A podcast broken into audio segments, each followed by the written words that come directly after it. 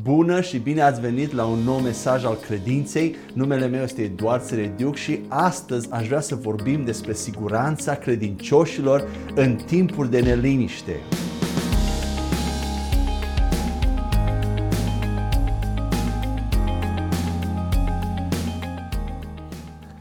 Cu toții știm că lumea de astăzi, în timpul acesta, știrile toate vorbesc atât de mult despre acest virus coronavirus, încât este aproape copleșitor, este aproape ca un cântec. Și sunt unii dintre noi care trebuie să ascultăm aceste știri, poate din cauza serviciului, însă haideți să încercăm să ascultăm minimul necesar de știri, pe, poate doar titlurile, nu, haideți să nu continuăm să navigăm pe toate rețelele de socializare și să ascultăm orice lucru nesemnificativ sau orice știre care vine pe aceste rețele de eh, socializare. Pentru că există o mulțime de știri false și dacă trebuie cu adevărat să ascult știrile, ești nevoit din cauza serviciului, măcar în final, haideți să ne fixăm atenția înapoi pe Isus, să vorbim despre Isus cu familia noastră, să-i cântăm Lui, să ne închinăm Lui, să declarăm cuvântul Său peste, peste noi, peste tine, peste mine Știți că poporul Israel era în pustie și avea nevoie de apă, dacă vă aduceți aminte, Moise a lovit stânca și apă a țâșnit din belșug, râuri de apă răcoritoare, ne spune Biblia, în mijlocul deșertului. Vă dați seama? Cine este acea stâncă pentru noi astăzi? Domnul Isus Hristos.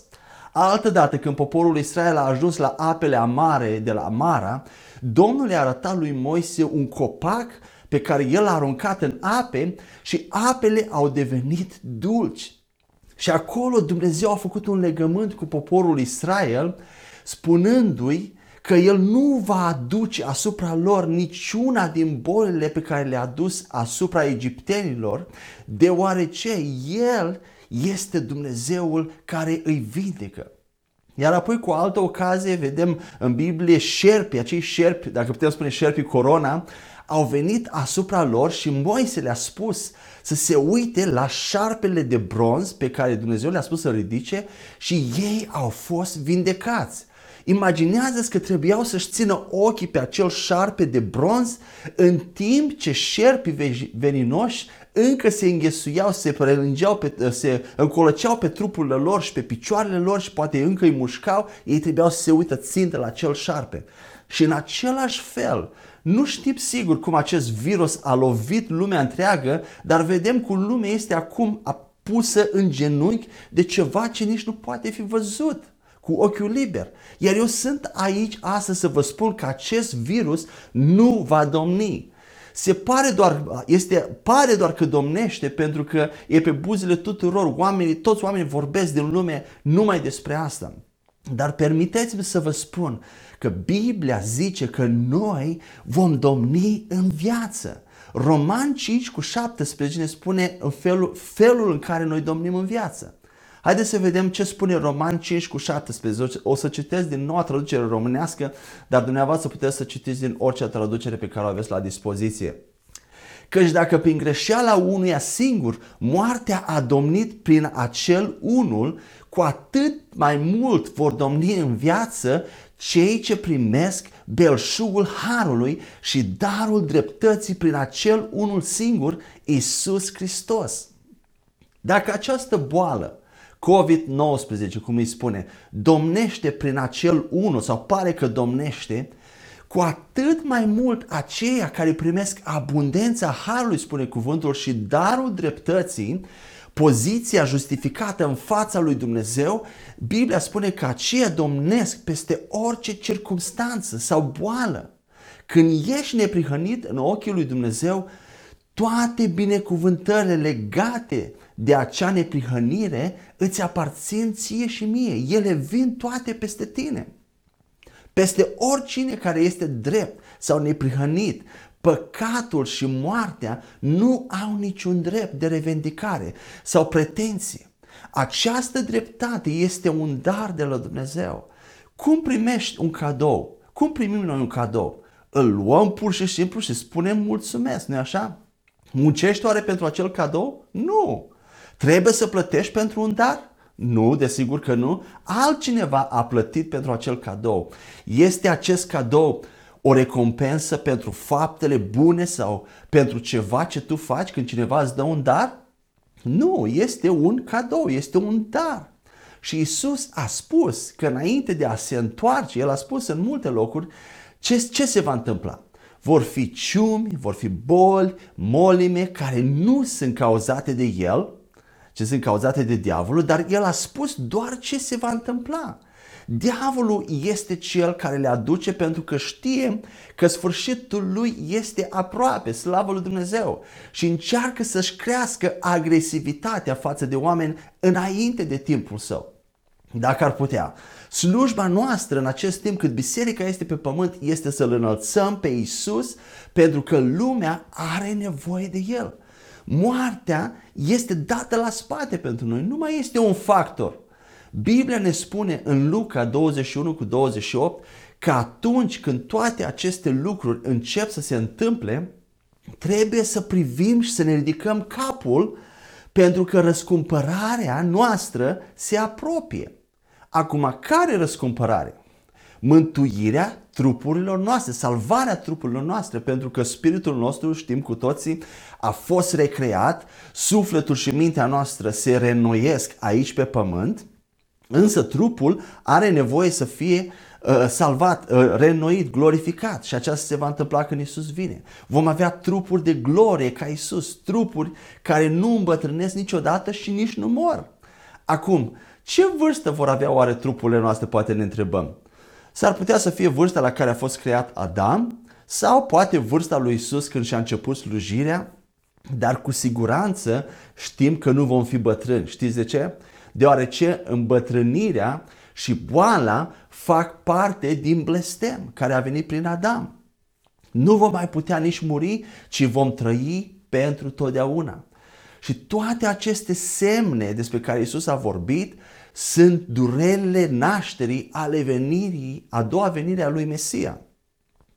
Când lumii este atât de frică, noi nu trebuie să ne temem de ceea ce se tem ei. Voi spune din nou asta. Nu vă temeți de ce se teme lumea. Noi suntem protejați de puterea lui Dumnezeu. Aceasta este una dintre cele mai repetate fraze ale lui Isus către ucenicii lui. Care este această frază? Nu vă temeți, nu lăsați inimile să vi se tulbure. Nu trebuie să ne temem. Pentru că Isus este de partea noastră și El a spus că nu ne va lăsa, nici nu ne va părăsi. Însă, între timp, noi trebuie să fim amabili, să fim înțelepți, desigur, pentru că trăim în această lume și când spun înțelepți, mă refer la nu a merge intenționat și a da mâna cu alți oameni și a face pe nebunii ca totul, uh, cu totul ca să demonstrăm ceva sau să demonstrăm că avem credință. S-ar putea ca tu și eu să avem credință și să fim în siguranță, dar alții s-ar putea să nu aibă aceeași credință ca tine și prin asta să le faci rău. Noi avem, trebuie să avem dragoste și considerație față de aproape, apro, aproapele nostru. De exemplu, cred că Isus nu putea muri nici când a fost un copil. De ce? Pentru că era fără păcat. Și totuși îngerul i-a spus lui Iosif să ia copilul și să fugă în Egipt, să aștepte acolo până moare regele Irod. Pentru că regele Irod era pus pe a distruge acest copil și lucrurile stăteau în felul următor. Chiar dacă 10.000 de soldați ar fi venit peste pruncul Isus, el nu ar fi putut muri. Nu știu dacă te-ai gândit la acest lucru. De ce? Pentru că moartea poate veni doar peste cineva care a păcătuit. Chivotul legământului din Vechiul Testament nu a putut fi distrus nici măcar în mâinile dușmanilor. Când cineva a încercat să-l distrugă, acea persoană a fost distrusă de el, dacă vă aduceți aminte. Și Domnul Isus Hristos, care este împlinirea acelui chivot al legământului, nu putea fi distrus. Cu toate acestea, vedem această smerenie a lui. El a devenit om și Dumnezeu i-a permis să treacă prin toate aceste procese umane, să meargă aici și acolo, să obosească, să stea la fântână și așa mai departe. Și părinții lui vedem că l-au dus în Egipt în loc să se lupte cu regele Irod sau să ceară o multitudine de îngeri să vină și să lupte pentru ei. Au făcut-o ca orice alt om. Așa că sunt momente în care Dumnezeu poate îți va spune, nu merge acolo sau nu merge acolo. Iar tu ai putea spune că mândrie, nu, nu, nu, psalmul 91 este cu mine. Prietene, Dumnezeul care a scris psalmul 91 este același Dumnezeu care poate te-a îndemnat să nu mergi într-un loc și nu ți-a dat pace. Noi trebuie să ne lăsăm călăuziți și îndrumați, conduși de pacea Duhului Sfânt din interior. Amin? Și în Luca 14 cu 15 la 17 aș vrea să deschidem și să citim uh, acea cină la care sunt invitați oameni. Haideți să citim de la versetul 15. Când a auzit aceste vorbe, unul dintre cei ce stăteau la masă cu el i-a zis, ferice de acela care va mânca în împărăția lui Dumnezeu. Însă Isus i-a răspuns, un om a dat o cină mare și a invitat pe mulți. La ora cinei și-a trimis servitorul să le spună celor invitați, veniți, căci acum toate sunt gata. Amin. Ce ne spun aceste versete? Vedem că este aici vorba despre o cină mare. O cină mare nu este doar o masă de 10 feluri de mâncare, ci probabil vreo 20-30. Și vedem slujitorul lui Dumnezeu, Duhul Sfânt, a fost trimis să invite pe toți și să le spună să vină pentru că toate erau gata. Când Dumnezeu i-a spus lui Israel să intre în țara promisă, în țară erau dușmani. Cu 40 de ani mai devreme, 10 dintre spioni nu au dat un raport bun despre acel pământ și în consecință, ce s-a întâmplat? Majoritatea i-au crezut și nu au intrat niciodată în țară. Și în tot acest timp Dumnezeu învinsese deja pe dușmani. El pusese, ne spune Biblia, frica în inimile vrășmașilor și dușmanii se întrebau de ce le-au luat 40 de ani ca să ajungă în țară, să ajungă să intre în țară. Știm asta de pe buzele lui Rahav. Se întreba și ea de ce a durat oare atât de mult pentru că doar un strigăt a fost, de un strigăt a fost nevoie să aducă zidurile Erihonului jos și ei ar fi putut face acest lucru mult mai devreme. Dar vedem că frica i-a oprit din a intra în țara promisă. Ceea ce consumă lumea acum și astăzi este frica. Oamenii iau decizii din frică, oamenilor le este atât de frică și ascultă, chiar dacă contractezi virusul, nu vei muri în numele lui Isus. Crede-L pe Dumnezeu. Crede în Dumnezeu că nu îl vei lua, nu îl vei contracta, dar chiar și dacă îl iei, crede-L pe Dumnezeu pentru vindecare și restaurare completă. Există două moduri de a învinge acest virus. În primul rând, calea și voia lui Dumnezeu uh, generală din Biblie este să, umbl, să umbli, să umblăm în protecție divină zi de zi și să nu ne fie frică. Dacă Dumnezeu îți spune să mergi undeva, cu excepția locurilor în care poate ai fost sfătuit de autorități să nu mergi, atunci mergi și nu fii motivat de frică. Nu lăsa frica să te copleșească. Fii condus de Duhul Sfânt și lasă-te călăuzit de acel martor interior al Duhului Sfânt. Mai ales în această vreme. În al doilea rând, dacă ai contractat deja virusul și ești pozitiv, ai fost testat pozitiv, voia lui Dumnezeu pentru tine este să fii vindecat și să nu mori. Amin? Toată lumea este invitată la această cină grozavă unde totul este pregătit, totul este gata și nu trebuie să plătești nimic, nu trebuie să plătești pentru asta sau să lucrezi pentru asta. Totul este pregătit pentru tine, pentru mine și este gratuit. Vă dați seama? Trebuie doar să venim, trebuie doar să vin. Asta e tot. Care a fost răspunsul acestor oameni la această invitație? Haideți să continuăm să citim la versetul 18 din Luca 14. Dar toți, unul după altul, au început să se scuze. Primul i-a zis, am cumpărat un ogor și trebuie să mă duc să-l văd. Te rog, scuză-mă. Haideți să ne gândim puțin la această scuză. Acum, cine este atât de nepriceput în ziua de astăzi să cumpere un teren, să-l cumpere întâi și apoi să se ducă să-l vadă? Este o scuză penibilă, patetică. Imaginează-ți că Dumnezeul cerului organizează această sărbătoare mare Iar omul nu trebuie să cumpere nimic, nu trebuie să aducă nimic și nici nu trebuie să muncească pentru această masă, pentru această sărbătoare. Toate lucrurile, spune Biblia, sunt gata acum. Haideți să vedem și versetul 19. Altul ce a zis? Am cumpărat 5 perechi de boi, poate în zilele noastre ar fi 5 mașini, și mă duc să, să încerc acești boi, mă duc să încerc, mă duc să testez aceste mașini. Te rog, scuză-mă. Haideți să ne gândim din nou la această scuză. Cine cumpără deja, cine cumpără întâi mașinile, vedem că acest, tip, acest om a cumpărat deja mașinile, iar apoi el vrea să ducă să facă testul de conducere, să le testeze. Este o scuză din nou patetică, penibilă. Dar aceasta este reacția omului în general. Când Dumnezeu spune că este ceva gratuit, oamenii nu vor pe degeaba, de cele mai multe ori. Mai degrabă ar vrea să câștige cu acel ceva prin forțe proprii, să transpire, să sufere, să postească, să se roage mult, să facă lucruri, în loc doar să primească. Mântuirea și salvarea noastră, imunitatea dacă vreți, este ceea ce se află în farfurii la această sărbătoare, pentru noi la această cină. Și cei care au primit se pot bucura de asta. Și asta mă aduce la un alt lucru pe care vreau să-l transmit astăzi, care vreau să-l, să-l spun.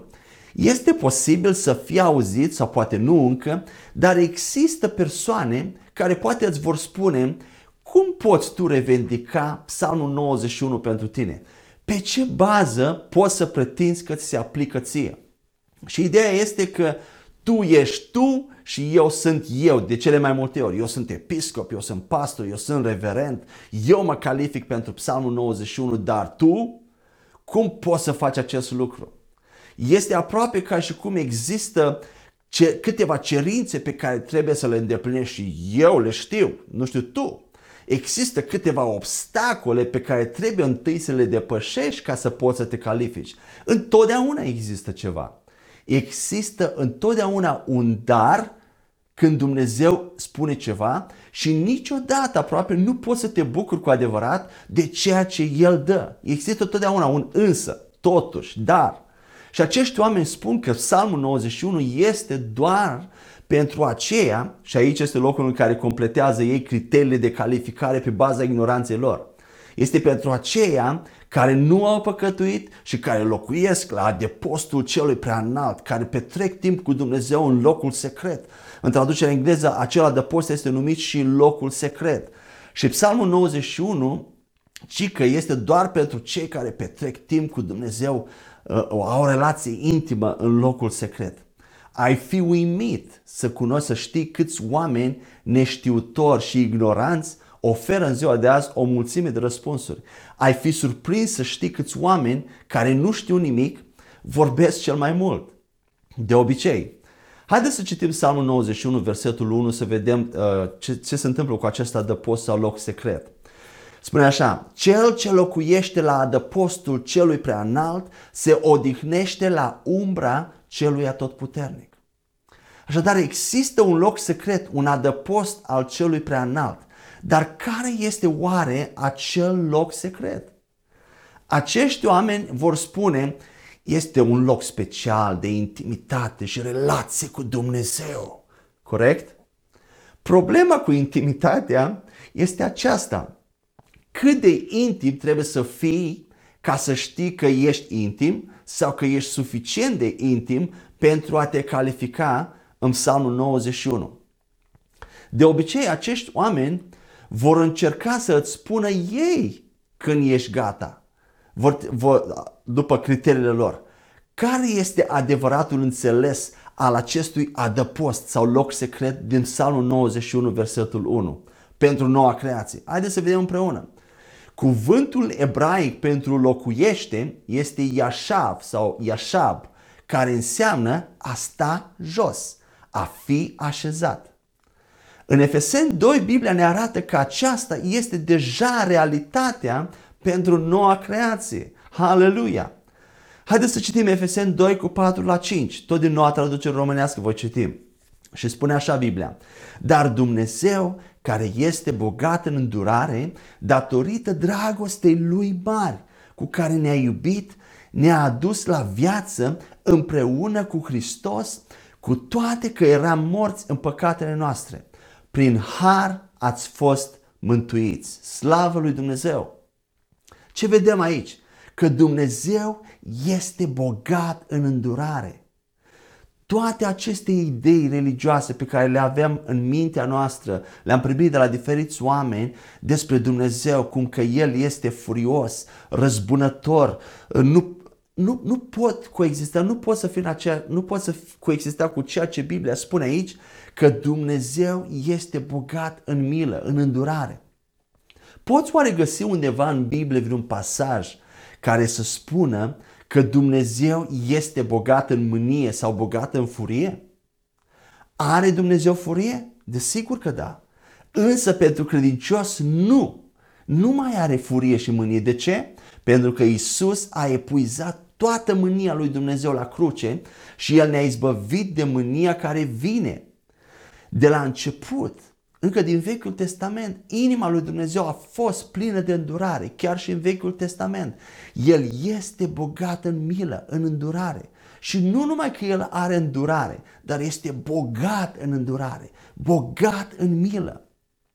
Apoi pe pasajul pe care l-am citit spune mai departe, datorită dragostei lui mari cu care ne-a iubit. Vedem aici, nu este doar o simplă dragoste, ci o dragoste mare. El te iubește cu o dragoste mare. Tot acest plan măreț de răscumpărare, cu venirea lui Isus la cruce, a fost motivat de dragoste, de iubire. Dumnezeu te iubește pe tine personal cu această dragoste mare. Haideți să vedem ce spune Efeseni 2 cu 6, tot din traducerea noua traducere românească. El ne-a înviat împreună cu Hristos și ne-a așezat împreună cu El în locurile cerești în Hristos Isus. La cruce am fost răstigniți împreună cu Hristos, de acolo a început adevărata noastră identitate. Am fost apoi îngropați împreună cu Hristos și am fost înviați împreună cu Hristos la o viață nouă. Am fost și suntem în El, în Hristos. Nu mai suntem în afara Lui, ci în El pentru totdeauna. Și orice i s-a făcut lui Isus, ni s-a făcut și nouă. La fel cum ce i s-a făcut lui Adam, dacă vreți, sau mai bine zis, orice a făcut Adam prin căderea lui, s-a transmis și la noi. Și fie că ne place sau nu, îți place sau nu, din cauza a ceea ce a făcut Adam, moartea, spune Biblia, a intrat în întreaga omenire și Dumnezeu urăște moartea. Și El o numește un dușman. Ultimul dușman pe care va fi pus sub picioare este moartea. Și la cruce Dumnezeu ne-a dat un nou strămoș, dacă vreți, o nouă căpetenie federală în locul lui Adam. Care este aceasta? Ultimul Adam, Isus Hristos. După ce a înviat, ne-a așezat împreună cu El în locurile cerești în Hristos Isus. Deci suntem deja acolo. Suntem deja în Hristos, în adăpost, la adăpostul celui prea înalt, la dreapta puterii lui Dumnezeu, în acel loc secret. Ești de acord cu mine că nu există niciun alt loc mai, mai secret sau mai bun decât Hristos însuși. În Vechiul Testament exista un loc secret, pentru că Hristos nu venise încă la cruce să plătească. Însă acum ești de acord cu mine că nu poți fi într-un loc mai bun decât Hristos cel înviat? Acum suntem așezați în Hristos. Înainte de lupta spirituală prezentată în Efeseni capitolul 6, trebuie să înveți să stai jos așezat. Și tu și eu trebuie să învățăm să stăm jos așezat, un lucru care este foarte greu de cele mai multe ori. Cu cât mai bine stai așezat, cu atât mai mult învingi puterile întunericului. Cât de bine stai așezat determină cât de bine umbli și trăiești ca și credincios pe acest pământ. Când diavolul vrea să-ți infecteze viața în vreun fel, vrea să-ți afecteze viața, el nu se concentrează pe trăirea sau umblarea ta. Vei observa că el se concentrează pe odihna ta, pe pacea ta. Când vine o nouă provocare, ce fac? Stau jos și mă asigur că sunt așezat. Perspectiva credinței este următoarea. Eu nu încerc să înving acel lucru sau obstacol care vine în calea mea, ci pentru mine a fost deja învins la cruce. Iar postura mea de credință este una de odihnă și de liniște. Cu cât te odihnești mai mult, cu atât mai repede vei vedea rezultate, vei vedea victorie. Ioan 15 uh, cu versetul 5 ne spune așa, Iisus spune așa ucenicilor, Eu sunt vița, iar voi sunteți mlădițele. Cel care rămâne în mine și în care rămân eu aduce mult rod. Pentru că despărțiți de mine nu puteți face nimic. E simplu, nu? A rămâne în El înseamnă a te odihni în El. Tu ești deja în El, în Hristos. Încetează a mai încerca să intri în El când ești deja în El. Nu mai încerca să intri, de exemplu, într-o cameră când ești deja acolo sau la o sală de spectacol când deja ești acolo. Trebuie doar să te așezi. Deci fiecare nouă provocare, chiar și acest COVID-19, ce înseamnă pentru noi? Cum este acest virus față de noi? Haideți să citim la Efeseni 1 cu 20 la 21 pe care a lucrat-o în Hristos când l-a înviat dintre morți și l-a așezat la dreapta sa în locurile cerești. Mult deasupra fiecărei stăpâniri și autorități și puteri și domnii și a fiecărui nume numit nu numai în lumea aceasta, ci și în cea care vine, în viacurile viitoare. Vă dați seama? Ce ne spune acest pasaj? În acest pasaj Biblia ne spune că Hristos a fost așezat la dreapta lui Dumnezeu cu mult deasupra tuturor stăpânirilor, autorităților, puterilor și domniilor și nu numai atât, și a, oric- a, a oricărui nume care este numit în toate viacurile, în toate erele, inclusiv cele care vin de acum. Cât de deasupra este Hristos față de COVID-19? Mult deasupra, cu mult deasupra, dar tu ești în Hristos. Atunci cât de deasupra ești tu de COVID-19? Mult deasupra. Așa este. Hristos a înviat, a stat, uh, după ce a înviat, a stat jos, s-a așezat, iar tu și cu mine suntem așezați împreună cu El. Nimeni nu se așează până când nu termină întreaga lucrare pe care o are de făcut. Vedem că preoții Vechiului Testament nu stăteau niciodată jos. Slujeau mereu și munca lor nu se termina niciodată. Însă Isus, marele nostru preot, a oferit o jertfă pentru păcatele noastre pentru totdeauna, iar apoi s-a așezat. Opera sa este eficientă pentru toată veșnicia, pentru toată eternitatea. Și ce așteptăm noi acum? Ce ne spune Biblia că așteptăm? Vedem, vedem mai departe versetul 7 de la Efesen 2, spune așa. Pentru că în viacurile care vin să-și arate nemărginita bogăție a harului său în bunătatea sa față de noi în Hristos Isus. Amin. Isus îți spune în acest pasaj, stai jos cu mine în acest cinema pentru că sunt pe cale să-ți ofer un spectacol. Spectacolul sau emisiunea urmează să înceapă și a început deja după ce Isus a plecat la cer, s-a înălțat la cer. Care este acest spectacol?